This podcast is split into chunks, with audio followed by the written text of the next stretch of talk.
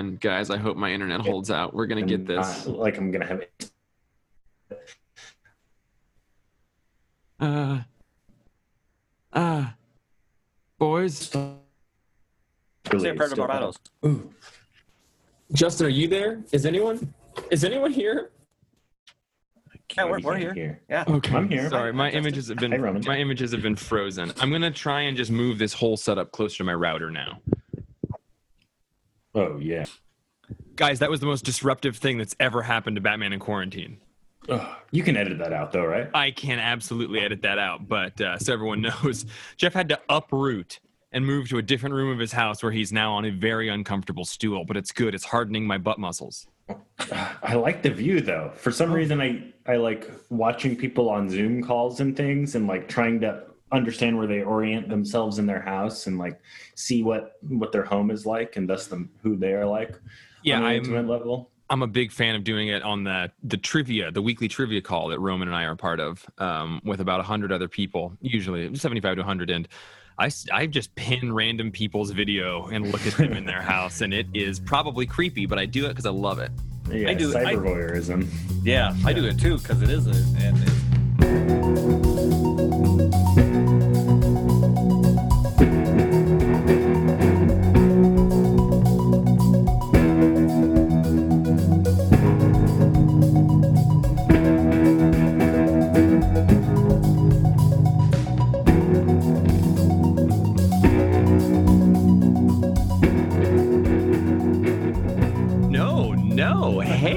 Hey, Justin. Hello. Welcome, welcome everybody to Batman in Quarantine, episode 52, something we only just realized that it was. And that is cool for a handful of reasons, but I think we think it's cool because it ties into the DC Multiverse 52 thing, right? Yeah, oh, yeah. Okay. And that's our own uh, meta marketing. It is, and also how bizarre that like this is episode 52 of our podcast, and then this was the last issue of the main series to come out. Oh, I know Batman Incorporated started and then had like six issues, and then the new 52 started. Never mind. I thought it was going to be the final issue before the new 52 started. This is when we heard about it, and Yeah. oh, have I I thought, told you guys thought- that story? I don't know. Tell me. I was at Barnes and Noble writing, um, and Luke texted me about the new 52 and how it might interrupt this run in Batman Inc. And I got like so upset. I was like freaking out about it in like nerd rage that morning. And Josh was like, I got up before him. I was at Barnes and Noble, and he was at the downtown Starbucks before he went to school. And I drove like bombed from Barnes and Noble to that Starbucks and found him and stopped him. I was like, Josh, they're gonna fuck with the dude. I was like enraged about the new 52 because I thought it was gonna somehow like wipe this away or we wouldn't Oh. get a proper ending to it. So I was I was worried about it too for I'm sure. dedicated. Roman, what's your uh, memory of the 52? The not so new 52. I well, actually, I'm sorry to disappoint, but I don't remember it at at all in context with this run. I mean, I, Yeah. I remember when the first issues came into the shop on Tuesday, and back then we were, well, back then we were closed to the public on Tuesdays, just like now. It's all full circle. um, but we got the books, and we had much less subs then, so we finished the files by like I don't know two o'clock in the afternoon, and then I took my JLA New 52 and whatever the Aquaman, whatever the new ones were, the first ones, and went down to Wacom Falls Park and read next to the stream, and I saw a mink or something across the waterway. And far more interesting than far more interesting than a lot of those new 52 books. yeah, the fabled The mink Wacom mink. I, I like the JLA and the Aquaman issues. I remember digging those. I Yeah. remember Animal Man blew my Yeah. fucking mind because And I had Swamp no Thing. idea about. Okay, okay. Listen, Yeah, we can't do a podcast Yeah. about the new 52 right Yeah, now because yeah, Roman's going to have to go to work at some point here. What? I have Um, to go to work. You don't have to work today? I have Mondays off. I can't remember my own and- and schedule, you- let alone you- yours. That's true. And you know, and you know, actually, I just realized, and this is, uh, that you're the mink. I wish. No, this is Indigenous Peoples Day, Oh yeah. and and Fuck that yeah. ties that ties into this because of the Miagani tribe. Perfect. We're, we're, Perfect. cele- we're, we're celebrating by talking about the Miagani. Not only that, but I will endeavor to get this podcast up on this same day as well. Hey, before we get into this, let's just talk a little bit about scheduling. This is the final issue of this epic sort of season of this series. So I think what we'll do is probably have a new episode for Friday where we do a decompression thing like we did last time. Just uh, hey, we finished this omnibus. That'll be Friday, and then we'll take a week off to catch up. Hopefully, get some podcasts in the bank before starting Batman Incorporated. So, just for all of our listeners out there, it's Monday. Look for an episode on Friday, and then we're going to take a whole week off. And hopefully, you will forgive us for that. And then we'll all be together again on a Monday. We might switch to a Tuesday, Thursday at that point. My goal is to, to record in a way that can allow, ideally, the three of us to get on as often as possible. Um, and if that means just one less a week, I think that's much better than. Uh, listen, we all know that the Roman and Jeff episodes were not as good as the Roman, Jeff, and Justin episodes. Thanks everyone for Yeah. for marching with us through that. It's a holy trinity. It is a holy trinity, the three of us. Okay, we got ourselves a, a good old fashioned Bendis style artist collab issue here. We've got Morrison, we've got Cameron Stewart, we've got Frazer Irving, and we've got what I think is Chris Burnham's first appearance in the Batman world. I think it's probably the first time I ever saw Chris Burnham's art. Yeah.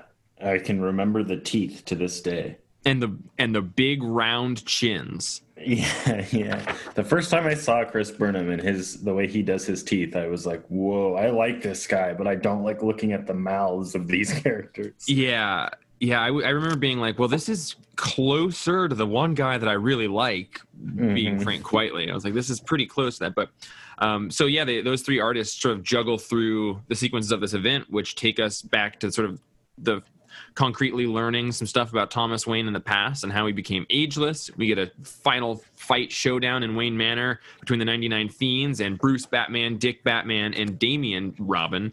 Then we get Batman chasing down Dr. Hurt, saving Alfred. We get a great showdown between Dr. Hurt and the Joker. And then we get quite the press release from Batman. Yes. A lot of stuff. And I like how they distinguish in the art, besides like the slight costume variances between Bruce and Dick, is uh, Bruce's got a sharper nose on his face. Dick's lips are more pursed, and then Bruce's chin is just aggressively like sticking super far out of his face. Dude, I love Chris Burnham's art in this and all of his stuff because they all look kind of like adult sized children. Uh, yeah, like they're all just sort of adult children. And I love that. Like they all have these big heads and big eyes and kind of childish mouths, and it's bizarre. yeah, that's totally true. Um, I, one thing I thought was interesting, I was trying to track down the dates of publication on this sort of last slurry of issues because I remember they came out in like the fall, and I thought it was around my birthday. And what I actually learned is that this issue came out on my birthday in 2010, November 3rd.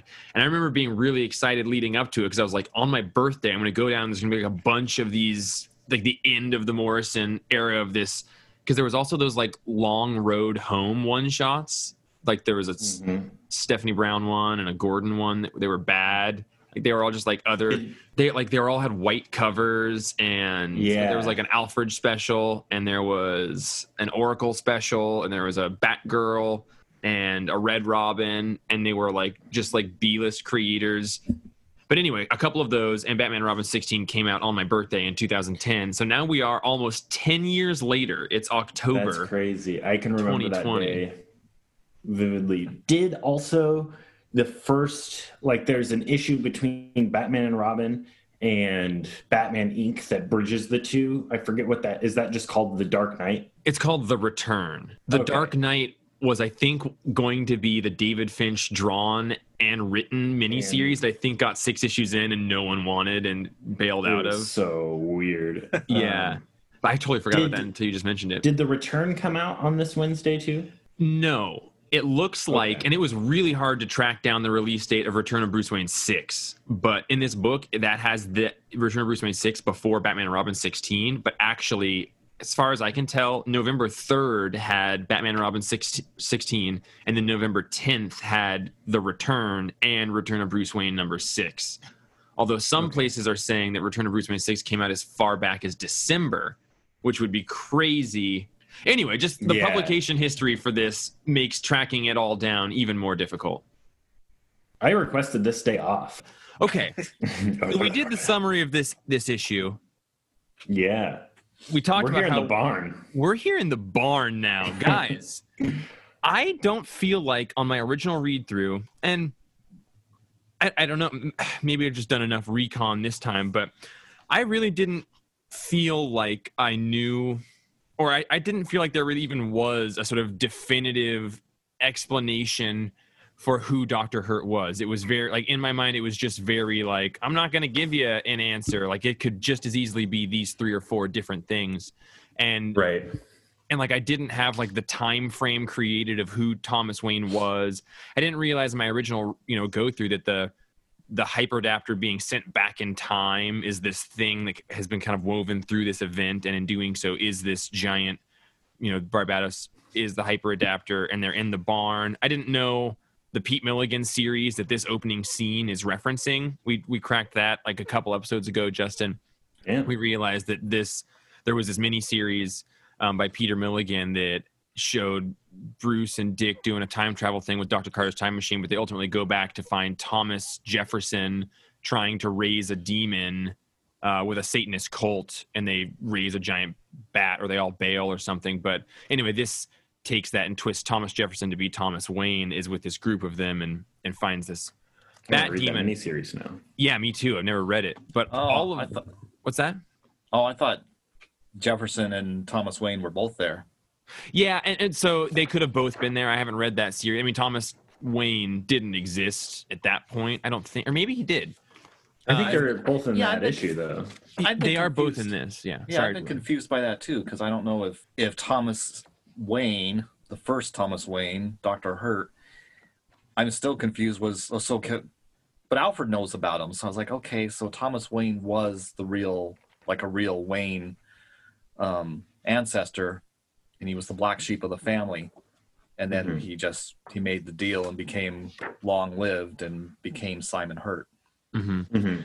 And I read something in there today of why Simon was the name he took. On some articles, like Simon is a reference to a different character of Simon within not DC continuity, but like I think Right. religious or something lore, so that he would have become Simon at that point, and then Yeah, Simon Hurt. Simon Magus, Yeah, is from the that Bible. that is it? There you go. Yeah. Nice one. the first opposer of Jesus. Jesus. Yeah, magician.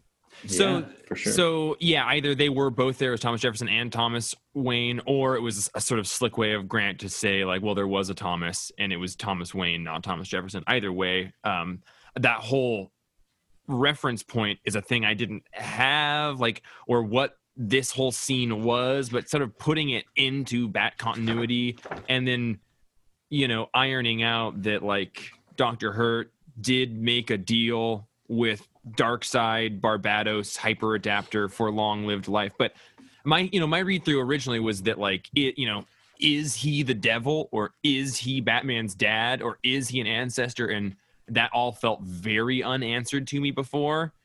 Like whereas now I feel like it is a little bit more spelled out. Does anyone like did you got is that your read of it? How do you feel about that? Do you still feel like it is pretty uh answerless, which I also love? you know, maybe my memory is nebulous of it, but I remember it far more nebulous in back then. Like it almost intent. Well, I remember it as an intentional thing. Like he was supposed to be this murky, you could never know. Right. Because I was always convinced, even though I didn't like it, I was like kind of in denial of this idea that he actually is Thomas Wayne and really didn't Mhm. like that because I feel like Bruce needed like a good paternal figure in order to be good at all. So I was like, ah, that kind of dirties the whole Batman mythos in a way. And so I remembered it really more nebulous. But now reading through this, and maybe it's a, a closer reading of Return of Bruce Wayne, has kind of nailed it out to me that like Mhm. Thomas Wayne isn't It's not Like- Daddy Thomas Wayne. it's, not Daddy Thomas. Great great great grandfather Thomas Wayne. Right. And he's not so yeah, he's not the literal devil in any way, but he's demonic in the way that like Darkseid Is is yeah. Darkseid is. Um though I think it would be weird to be an ancestor who has wants to fight Bruce Wayne or whatever this whole time and to go to the length of becoming Simon Hurt and pretending to be a doctor to get in his head like why not just snuff him out when he was that young? I was wondering, like, I what hasn't been totally ironed out is this idea that Dr. Hurt, in my mind, what I've held is that it seems like he had access to these papers or answers, or maybe he got them from Barbatos himself when he was young, but he got kind of clued in to what is happening with Bruce and like he is traveling through time and he knows that because he's found some of the papers that Bruce had left like earlier than that or something but to me it's felt like he has had a more like top down awareness of Bruce's experience than someone who's like within the stream like the time stream with him it's felt like you know he knew for example that Bruce was going to show back up in the Wayne Manor during the the eclipse or something. Like you know, he was right. in that room with him. So yeah, I, that that that's the kind of confusion for me is like it, it, tying back to what you're saying like hurt's motivation with seems like he wants the box for eternal life more than he wants to be fucking with bruce maybe? Right. But yeah.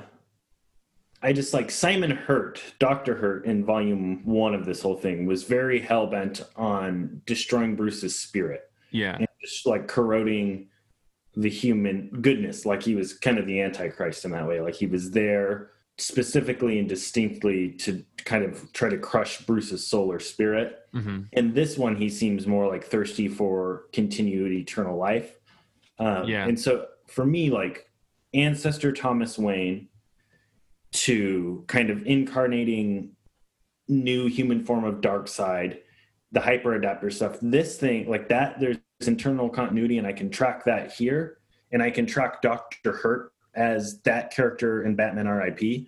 But the link between them two as uh, between those two as the same character gets really murky for me because the motivations yeah. are different, even though they're they look the same. You know, they're the same character, but there doesn't seem to be a strong continuity between their motivations and who they say they are. I wonder if that's like a part of the story that evolved as he was writing this. Like because we know right. it's supposed to be a short story originally and it expanded.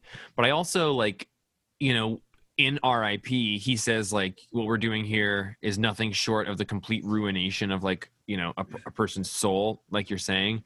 And I wonder if like we have learned that Darkseid like needs that, you know, and he also right. says in Return of Bruce Wayne 6, I think that like Barbatos needs that like you know I, I forget what exactly the dialogue was but we learned that like you need to re- oh, it was actually I think it was Return of Bruce Wayne five when we were learning about them like uh, the woman pretending to be Martha Wayne to like assassinate the father in the like the snuff film because ruining a person's reputation is what their soul is tied to, and when right. you you need to destroy their reputation to get their soul, and I think that they were trying to destroy the soul to like you know raise Barbatos. So I wonder if retroactively we could justify, and I, I don't I don't know, but I think your your point is exactly accurate. There is a a lack of continuity. So the best explanation I could do would be like they were trying to crush Batman's spirit and soul and reputation and RIP to kind of do the same thing he's doing here, which is to, you know, summon Barbatos or Darkseid or something. Yeah, I was gonna say now as you were speaking, it occurred to me like maybe that the Black Hand was a foil to do that, and he was just trying to make Bruce his like sacrifice. It's a, yeah, it's essentially like a demonic sacrifice for a pact like he was trying to he picked bruce specifically because bruce is so strong strong-willed and can like convert bad to good in his engine of his heart and so he's like kind of the like if you're when you sacrifice to a deity i imagine you want to honor them with the best sacrifice you mm-hmm. can give bruce is this optimum man yeah. would be the most prime intact human spirit to corrode and corrupt and break and so um, that that tracks it's just i guess with timelines changing you know? No i'm with you. I, I kind of take it as the um the the connective tissue there is that the fact that he had to let bruce he couldn't kill him bruce as a child because he had to like kind of let the fruit ripen. Yeah um, um, get it to the point where he is the ultimate man before to, to make the sacrifice really potent. Right. Um, or what you actually you saying just made me think that like also if he had killed him as a child, he wouldn't have grown up and gone back in time and done the stuff that informs Thomas Wayne. So like Thomas Wayne's existence is is is contingent on Bruce becoming an adult and then going on this journey that like sends the hyper adaptive backwards, which is what, you know, then he uses for eternal life. So like if he'd killed young Bruce, he would be cutting off his connection to that eternal youth just within this. But yeah, there is Oh. a def. Yeah, yeah, yeah. Well, there's a definite change in motivation. It seems like for him between you know this story and, and R.I.P. you know, reading the El Penitente aspect of his psyche from just like, oh, he's like narcissistic and disappointed that he lost Mm-hmm. in their first round fight in Batman RIP. Like, that seemed a little weird, but maybe it's like actual penance to his God. Like, he failed to do the sacrifice the Mm. first time. So he's like whipping himself to make him worthy to go at it again, which in this attempt, he again fails but he gets closer you know he gets bruce to where he wants him to be in this and this whole thing is like a ritual he wants bruce to come back during the midnight mass or, or Right. eclipse or whatever and so maybe he was like penitent specifically because he was like i failed my evil bat god the first Right. time the second time i'll do you better um, which would make you know if it was just like a, on a material level like oh i just my great attack was you know i was like well every villain has to Right, up. right, right, right. No one else is Yeah. whipping W's into their back patties. Right, right. yeah, n- next to their butt neck. Yeah. Um, so yeah, that that you know, again, I'm always willing to backcast intention into Morrison's work Right, because yeah, I'm yeah, yeah. biased as fuck. But um, that tracks to me and you know sits a little better in my mind. Roman looks like he's chewing on an idea over there. You know, what do you got, I'm, no, I'm not really. I'm just reading the uh, reading all, all of Thomas Wayne's uh, original Thomas Wayne's dialogue here in the in his origin scene in in the underneath the barn with the the sacrifice and when the um when Darkseid Barbatos the hyper adapter Omega adapter all Yeah. shows up and we and we see Thomas uh, become Simon Magus or geez Simon Hurt. it's such a great scene. It is. Yeah. Uh also just like the celebration of, you know, Bruce's return, it's I guess I, I remember hoping there was gonna be a little more catharsis originally, because like you know, a year and a half, you're like, we gotta get Bruce home, and here it's just like we're home, but we got shit to do. But when you are reading it much more quickly, like we have been, it is it is pretty rad. I, I love their interplay of just sort of like, what's wrong with you? He's like, I got shot in the head, and he's like, Damian's in a Robin costume. He's like, yeah, there's been a, it's been a lot of stuff. Like yeah, just uh, you know bruce is just like okay let's just roll with it for now right. And like Bruce's just went through kind of purgatory and hell. And so he's like he's pissed and has one thing on his mind and it's defeating Hurt, you know. right Um, Yeah, and the fact they're doing this in Dick the whole time they're in this fight, like has a concussion and is worried Right. about a blood clot. right yeah Dick is tough. It's cool. dick is tough um i i do love the transition to chris burnham's art and his first pa- page on the entire book is this awesome just like him sprinting down wayne Ma- manor's hallway and I, I think that that is like a beautiful piece by him and it's almost It's just like awesome a, shot. Yeah, and it's like I'm about to be the main artist on Batman for the next good while, you know, through Yeah. a little bit of upheaval. But yeah, he he locks it down. And I feel like that initial page is a great sort of like, if you doubt me, check this out.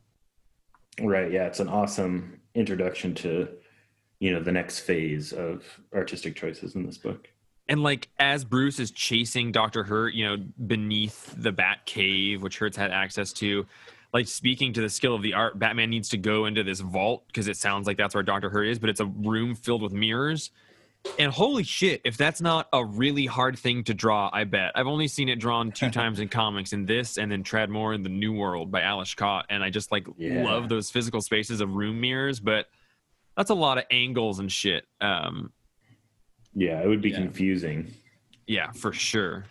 But that following page with Dr. Hurt yelling at him locked in that thing and his shadow casting the devil's shadow so well is phenomenal. Yeah. He's, you know, I've asked, like, you know, how come we haven't seen Dr. Hurt? And I've commented on that, like, I don't think anyone could do him as well. hmm You know, like, he's not, not a super interesting character removed from this whole, like, he, so much of his character is contingent on the plot. And I think that's mystery. actually why he, like, he can only really exist as a, even though this is a very long multiple multiple part story like i think he can only really function in one story because he is kind of pan ultimate super evil and how can that thing fail multiple times without cheapening the whole story Right. And so I feel like he Morrison almost wrote this character to live and to die within this story, and to be kind of not to be picked backed up as a rogue. I think that's a, very good point because yeah, it would be really hard for anyone other than who sort of baked all of the elements of who he is into his DNA to be able to tell a compelling story with that because it, it requires the context around it. Right. Like, how could you put um, the devil slash dark side seed slash his ancestor in Arkham over and over and over again? You know, like at some point, Hurt's character is supernatural in a lot of ways. So it'd be like it's a different type of character. And it's like, is he really empowered by the devil if he keeps getting thrown in Arkham every time? Like at some point, diminishing Right, returns there. I'm just so glad we got Justin back for an episode that has uh, Professor Pig. Oh, yeah, Yes, he's yes. he's spooky. Um, I remember being so like full confession. I don't know how much I love Frazer Irving's art because it just makes me so uncomfortable. It is Yeah. so nightmarish and gross and like not realistic and yet super realistic in this Right. weird, ugh, visceral, deep down lizard brain way. I don't know. It's it's so perfect for this scene of this horrible like Professor Pig float with him dancing on this cr- like horrible camera angles and this giant like it seems like something out of Batman 89 or something like for sure, for yeah, sure. the Joker. Yeah, it is so grotesque. Like that panel that shows Pig with his his shirt all unbuttoned and everything, and he's like suddenly even fatter than last time we Right. saw him. Yeah, he's just gross. He's just gluttony and ugh, so gross. Love him, but he's gross. He's a great like- villain. He's effective, but he's disgusting. I like that the way that he's dispatched is that he's created this infectious, you know, withdrawal, basically, you know, contagious addiction. And we've talked about how horrifying that would be. But all Batman and Robin need to say is like, Pig's got everything you need. He's got the cure. He's got the drug. And they all turn on him mm-hmm. because, the, you know, at addiction's heart, like you're going to betray everyone around you. So it doesn't matter if it's the father figure that created you, like you're going to sell him to the pawn shop to make sure that you can go get a dime bag. Right. Yeah, I love that, and I love like, you know, Morrison had like taking a clear observation of like what the ills of the real world is turned into like a super plot. You know, like Mhm. it isn't just like oh this vague gas that makes you insane. Like what would what would a really frightening thing was if you know like the addiction crisis in America, uh, diseases of despair is like the real crazy pandemic of our time. You know. Yeah. Yeah, Um, yeah, yeah. I'm glad actually we haven't had you on for one of the just a couple issues where that's been a part of it. But yeah, I, I you know, I think you would have a good awareness as well as I of just like how horrible and horrifying that thing is and the implications of it. right. And i ultimately think that their addiction comes from like lack of childhood love in a lot of way. Like you're trying to fill a hole that isn't there you know fill fill all the holes in you where love should have been. And that's a lot of like pigs whole thing Yeah, the semi-freudian elements and the like destined to recreate his own pain kind of thing and then it's also kind of crazy that the child his twisted children are the things that eat him up you know because that's like what he was to his weird iron monkey mother thing Monkey Mama. yeah Yeah. and so there's you know his death is kind of emblematic of his whole life story um, Yeah. which is really well done And on top of all of that, his last his, his last thing we hear from him is that that that, that big suey. Yeah, I dude, I knew you were gonna say that. I was I stared extra long at that panel. I was like, Roman is gonna love Suey in there. It's gonna go back to his like raised on a That farm cracked me days. up. Yeah, yeah Uh, roman just loves sui he does. I fucking forgot about that while uh, after reading it, but I, I knew it was gonna be a Roman thing. We got Go- uh, Gordon showing up in a Dollotron outfit because he doesn't have Love any it. clothes. Love it, Doctor or is the- Professor. What's that? Is that Professor Pig? Like I just- think so. yeah Yeah, so that was just alive. yeah, and that's I wonder if that's the kind of thing that like bothers Django or or not. But this just sort of like, you know, Batman and Robin are like, Professor Pig's going down, and then just cut to okay, Batman has gone to intensive care. We've got Professor Pig here in this panel. You know, it- there's a lot that's happened between those two panels, and kind I'm of fine bothered with me. it. hours even Yeah, Oh, it kind of bothered me because I was like, damn it, I, I would have rather had the the more mysterious kind of um, threatening idea that oh maybe Pig was just torn apart by his by the people he he he uh, got addicted. I guess, yeah. I mean, I would say if they wanted to take Professor Pig out of that picture of them at the police station, that would be maybe more interesting. The idea of him being torn apart and consumed by his Dollotrons for sure. I can't remember. Did he have tattoos? That guy doesn't have tattoos. Nope. He's just got a real hairy belly. Yeah, he's Yeah. just got weird Frazer Irving hair and shadows. Dude, the I think it is telling the shot of um, Thomas Wayne looking into the glass cases of costumes, and he's talking to Barbatos, and he says, "Like I live to be your weapon. Give me a sign." And he sees an apparition of him reflected in the glass, and you know, which is also Bruce's shadow. yeah, but I do think that that is like an important distinction because here he himself is speaking to a higher power, right? yeah, So, he's a like, servant. Yeah, exactly. So there's like a hierarchy there, which also takes some of the the air out of his balloon. But that shot of his head getting busted through the glass is so perfect and so pretty, and and looks as much as Chris Burnham can look like Frank Quitely. I feel like. For sure. It's brutal and gross, but it's so satisfying. Like after everything that that motherfucker has done to Bruce Right. Wayne, like he just needs his face punched through a, a thing of glass. Um, yeah, That- Bruce Bruce is pretty pissed, and I just realized it doesn't show between those scenes when we flash to uh, uh, Dick and Damian apprehending Pyg. Um, we didn't see how uh, Bruce got out of that his old truth chamber because Pyg slams him in there, but well, he's Batman. He escapes somehow. Oh yeah, you're right. That is a little. I wouldn't mind have, having seen him get out of that. I genuinely feel like there's two pages of content that have been accidentally editorially missed. Like the Yeah. transition from the end of the kind of building street conflict, you know, there's always the like the mutiny that the villain creates and then fighting the specific mutant. And then there's also the transition of Bruce getting out of his, you know, Hurt's death trap, which is a thing that happens. Like, I feel like there's actual pages that could have gone missing or Morrison had just had too much to say and was just Well, like, and well, fuck this it. is- yeah, 32 be- pages this issue Yeah. yeah, as it is. Yeah, and it could be though. The first thing Bruce says to Hurt after he smashes his face through the through the glasses. "You really thought you could tra- trap me in a prison I built?"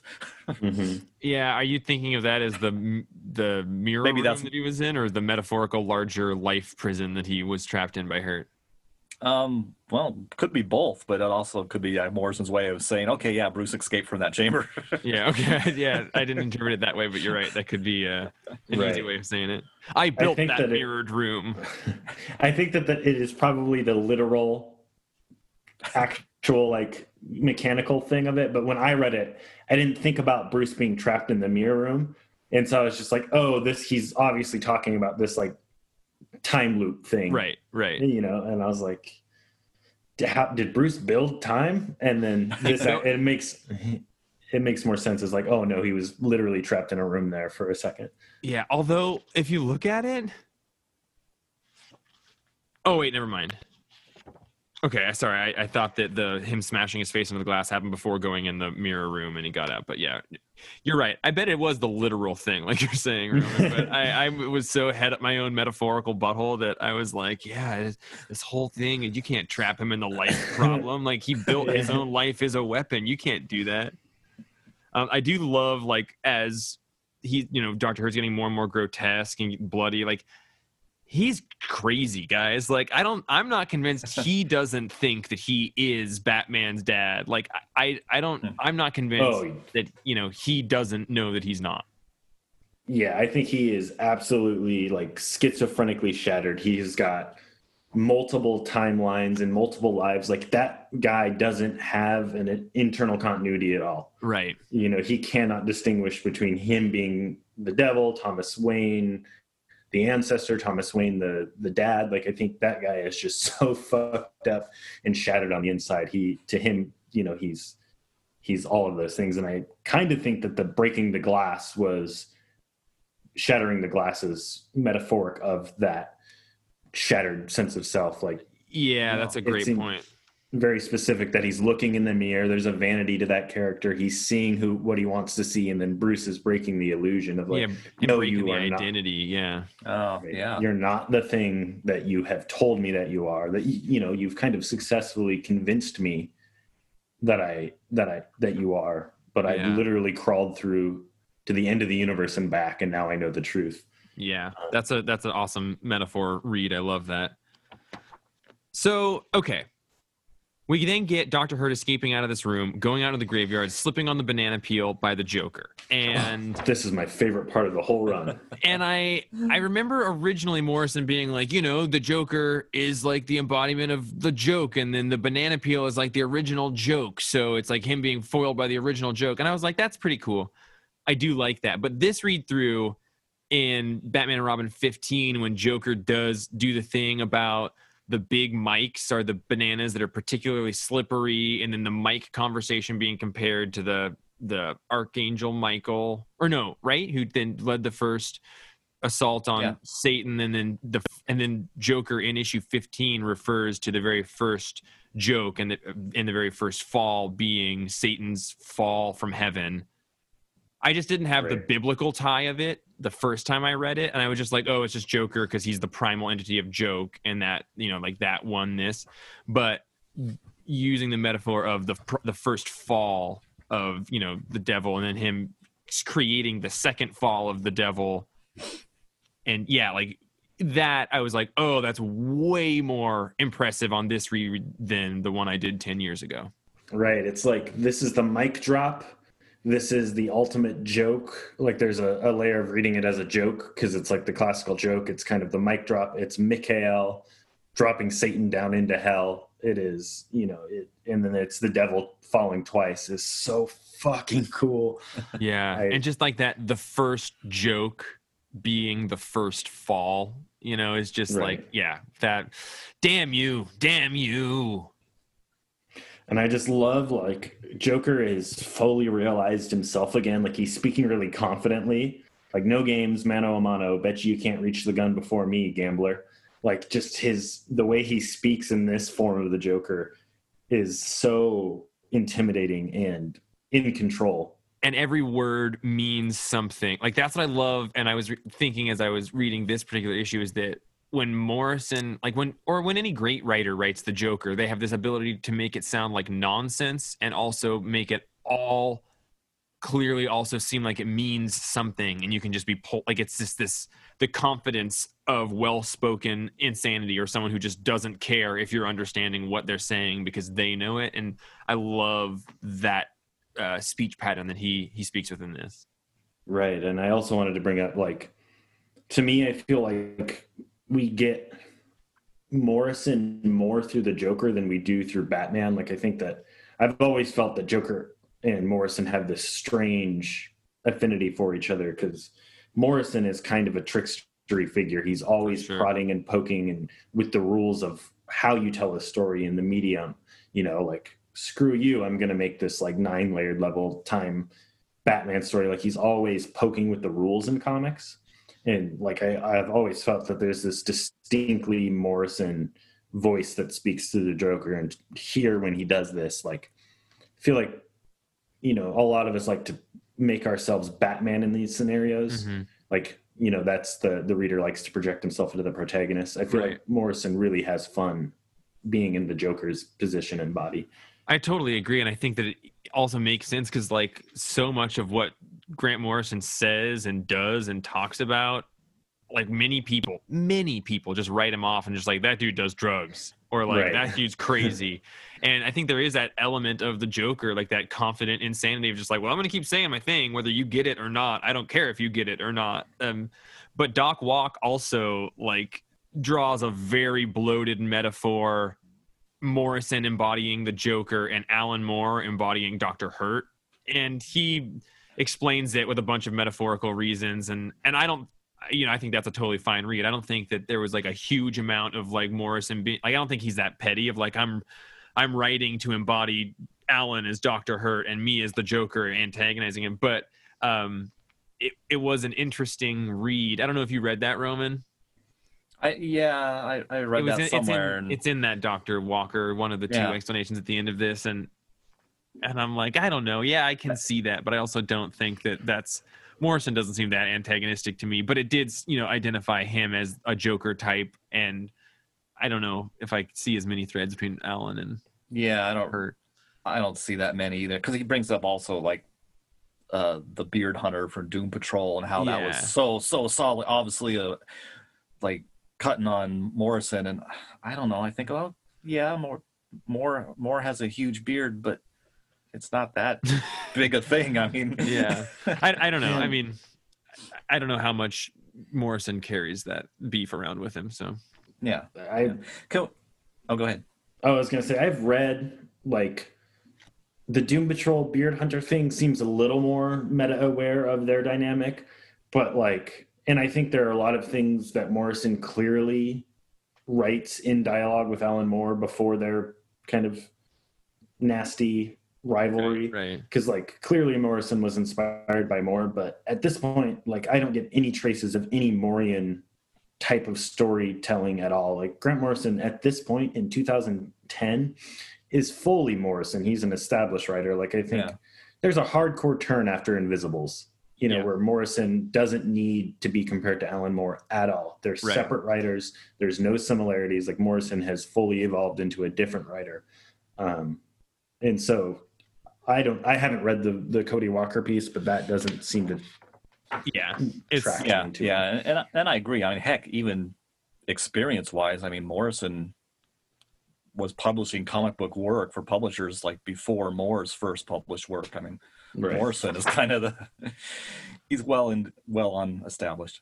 Right. I don't like to put them as hero and villain, but Morrison is definitely the the magician of my heart. Um, Um, but Can we talk about Yeah. um this the the sequence after Hurt slips on the banana peel and cracks his head on the cement there? Um Joker starts to bury him, puts him in a Mhm. coffin, and that final because we're we're looking we're in the coffin and then we pull the camera pulls out and above Joker standing on the coffin. And then that last panel is so interesting because it's Joker's looking up at the sky laughing, but his surroundings have become the trees have formed a circle and kind of an eye almost with the coffin he's standing on being the the pupil of the eye, the center of the eye, and it's it's so I don't know what it means, but it's really cool. It's, I it feel like reminds it's me of that MC Escher painting of him looking at the orb hmm. and then drawing his reflection in the orb, but the. Oh, way yeah. that light bends around it, it's like an extreme fisheye lens. Sorry, Justin, what were you gonna say? Yeah. Oh, I was just gonna say it also kind of reminds me of the eclipse theme that happens here, and the- Oh yeah, yeah. the- it's Oh. a period as well. Like it's, it's also like a putting black hole in this circle. Like it's right. Yeah, it's the hole in all- in the things. Yeah, Oh, he's yeah, buried alive in a hole in things. And maybe an implication that Joker is the one that has like ultimately controlled reality here and not hurt. Well, because he's the chaos that breaks everything. Like I, I Yeah. love that it's like I beat you in cards because he had the whole card game that he was Yeah, playing, like fooling the the kind of foiling the plot. I beat you at chess. I beat you at like the checkerboard theme that he used throughout that thing. And then mm-hmm. didn't I warn you, Doctor?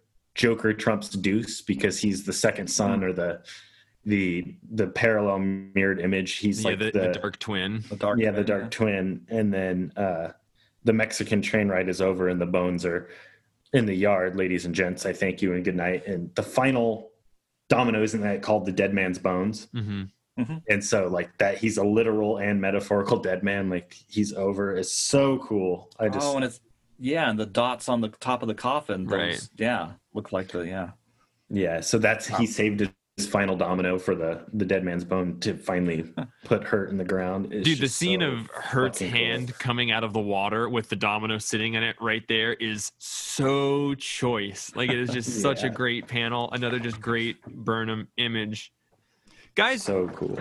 how do we feel about or do you remember how you felt at the time this Batman Incorporated idea? I was like, hmm, But at the time, I thought this issue. I was definitely way more confused than I am on this read through, and and I kind of thought this final issue, this denouement, was. I was a little disappointed. I was like, oh, well, that was nonsensical, and I don't quite get it, but it was Yeah. beautiful art. Yeah, I, you know, there were more layers to the metaphor for the actual climax of the story than I appreciated. And I do remember not feeling let down, but feeling kind of like I did at the end of Mr. Miracle recently, where I was just like, that was really good. But I think that the it'll take a relationship with time for me to uh, uh, to really kind of create a lot of meaning out of this ending. Um, and so, you know, I, it took 10 years, but I have books that I haven't finished yet that are in my house because I know that when I finish them, it's going to be the right time that I did it. You know, like, um, so, so yeah, I had a little bit of that in this final issue of it, but this end of the incorporated, like in the beginning of the incorporated stuff, I remember being relatively apprehensive about it. Me too. I did not like Bruce kind of pulling the Iron Man move. Right. Yeah. Uh, like he doesn't say he's Batman, but if you're funding Batman with your family, you might as well be kind of telling everyone with that your you're Batman. ward, who's the same age as the first Robin who left Right. and now looks conspicuously like the second. I mean, yeah, there was all a little too on the. And Morrison, I remember him saying that he's like, yeah, I'm kind of excited to play with that and just sort of. You know, I, I remember in early issues of Batman Incorporated, people being like, "Well, you're Batman," and him being like, eh, eh, "Maybe, eh, no," you know, like just kind of like playing with people. So, you know that that's cool but yeah i do i remember being like i don't necessarily love this idea of there being a whole bunch of batman and batman mm-hmm. going off I, I yeah, I was worried for those reasons. I mean, I kind of like the idea of him putting his his money behind a huge like infor- well crime prevention tactic. I mean, I was Yeah. hoping it would lead to more like him funding like social programs, Yeah, clean kind of water at least for Gotham Yeah, or yeah. and, and instead it was just kind of more of a quote unquote comic book level, like oh, there's just going to be agents of the bat everywhere. Yeah, I do like Bruce's like it's an evolution of his character. Like he, you know, I think that we all can agree that this book was kind of Bruce's apotheosis, like the a man becoming a demi god yeah yeah. a god. And so like what does a god do is he kind of rules his kingdom. And so Bruce is like going into the geopolitical, like Batman is a, a force that's everywhere. right And so I, I can see that like him expanding his dominion. You know, I think that Bruce is such a high caliber human being and such a force to be reckoned with that maybe at this point of his like personal elevation, like he's bigger than Gotham. You know, he like Batman's what is his prime goal is to like ultimately defeat crime. So if he can have his family stay in Gotham in the local, he can take the kind of take on the planetary idea of crime yeah and, and, all it was that- all yeah a little kind of goofy and not very Bruce, and it felt all to me very informed by like the things that happened in recent Marvel history during this decade Right. of like superheroes being very public. Um, you know, and I remember the first few issues of Batman Inc. being really skeptical until Yeah. it finally kind of gets into what it ends up. I think the run ends up being about. right yeah i think in his a- attempt to sort of establish it as a new tone i was skeptical of it for sure and but i do like like you're saying i like the read of it being like sort of becoming a bat demigod or you know like a, a more holistic informed and healthy balanced person right Zur-En-Arrh was batman without bruce and then this is sort of putting the bruce as a key component of batman so a more balanced thing but it also then reminds me of that quote that i've heard you say several times which is like the the you know the best combat for the abuse of power is the ethical use of power and like this is kind of bruce doing that. And there's also that kind of like you know if you end up at a bar and you tell somebody that you work at a comic shop they're going to be like why does batman not use his money to just do something good to actually help people um, and it's Yeah. like you know that it's just kind of like a it's just a really easy thing that people always bring up when they want to have a hot take about batman and I think this is, you know, Batman Incorporated is is sort of a response to that question of like, okay, well, here's what Batman does if he is going to try and do that, or if you know Bruce wants to use his money. Right. I, I also can't help but feel like there's a war in the Middle East metaphor as well. Like at this point, we were nine Oh. years or 10 years into the, Yeah, the forever war, Yeah, you know, and so it starts off with like kind of an anti terrorist. The beginning of that has that. So I wonder if this is like Morrison trying to address that we live in a multipolar world and that we're involved in geopolitics and how would Batman face our modern era? It's also kind of a little bit of a outgrowth of, uh, I think, of um, you know Batman being broken and being reborn and everything, becoming this godlike new god in a way. Um, For sure. and and part of him doing that was was his uh, realization finally that he's not alone. Fear had or what's his name? Hurt has that great line in here about I think something about the fear of loneliness is the greatest fear, and Mhm. Batman's overcome that because now he's found out through experience that he's not alone, and kind of this idea of Batman Incorporated is he extends that idea and goes, okay, well, Batman doesn't have to be an, an alone, a solitary concept. So I'm going to extend that He's a across network. the world. Yeah. Yeah. Network. Bat socialism. And Roman, Yeah. that's really interesting because that line that you just referenced is actually a reference to Dr. Hurt, Simon Hurt's very first issue in like 163 or whatever. But that line of dialogue is what he says when Batman goes into the isolation experiment originally. Oh, really? Yeah. Oh, cool. Yeah. Um, great, great issue, guys. I just was flipping through Batman: The Return, and I'm like, dang. Okay, like Batman Incorporated. The first like eight issues were a bit of a stall for me, like we were just saying. But then I really think once it renumbered and everything, um, it really found its voice. And then when it stopped being rotating artists, it was just Burnham. I, I Mhm. really liked it from there on out. Um, but I didn't like the overarching villain and plot of that. I think there's a lot more nuance to than I got when I read it originally. As we're discovering with all of these things, but yeah, like Leviathan, I, that all of that and who that is and everything, I think is way more brilliantly seeded than I realized at the time. So pretty excited for that whole third of things. Yeah. Yeah. Kind of issue six through almost to the end of the whole thing, I think is a really high caliber, way different thing than this run. It's a Right. little more fun, equal, you know, almost as brilliant because, like, after rereading Return of Bruce Wayne and how that kind of sheds a light on this whole run, I think that this is a lot deeper than than we initially gave it credit for. Yeah. Like it's as complex as RIP. Um, but yeah, yeah, I'm excited to also reread, you know, what goes on and incorporated from different lenses that I have now that I didn't have then. Exactly. Because Morrison is playing with lots of uh, toy boxes, you know. Right. Yeah. Well, boys, we did it. We get to put the old book, or the old second omnibus, on the shelf.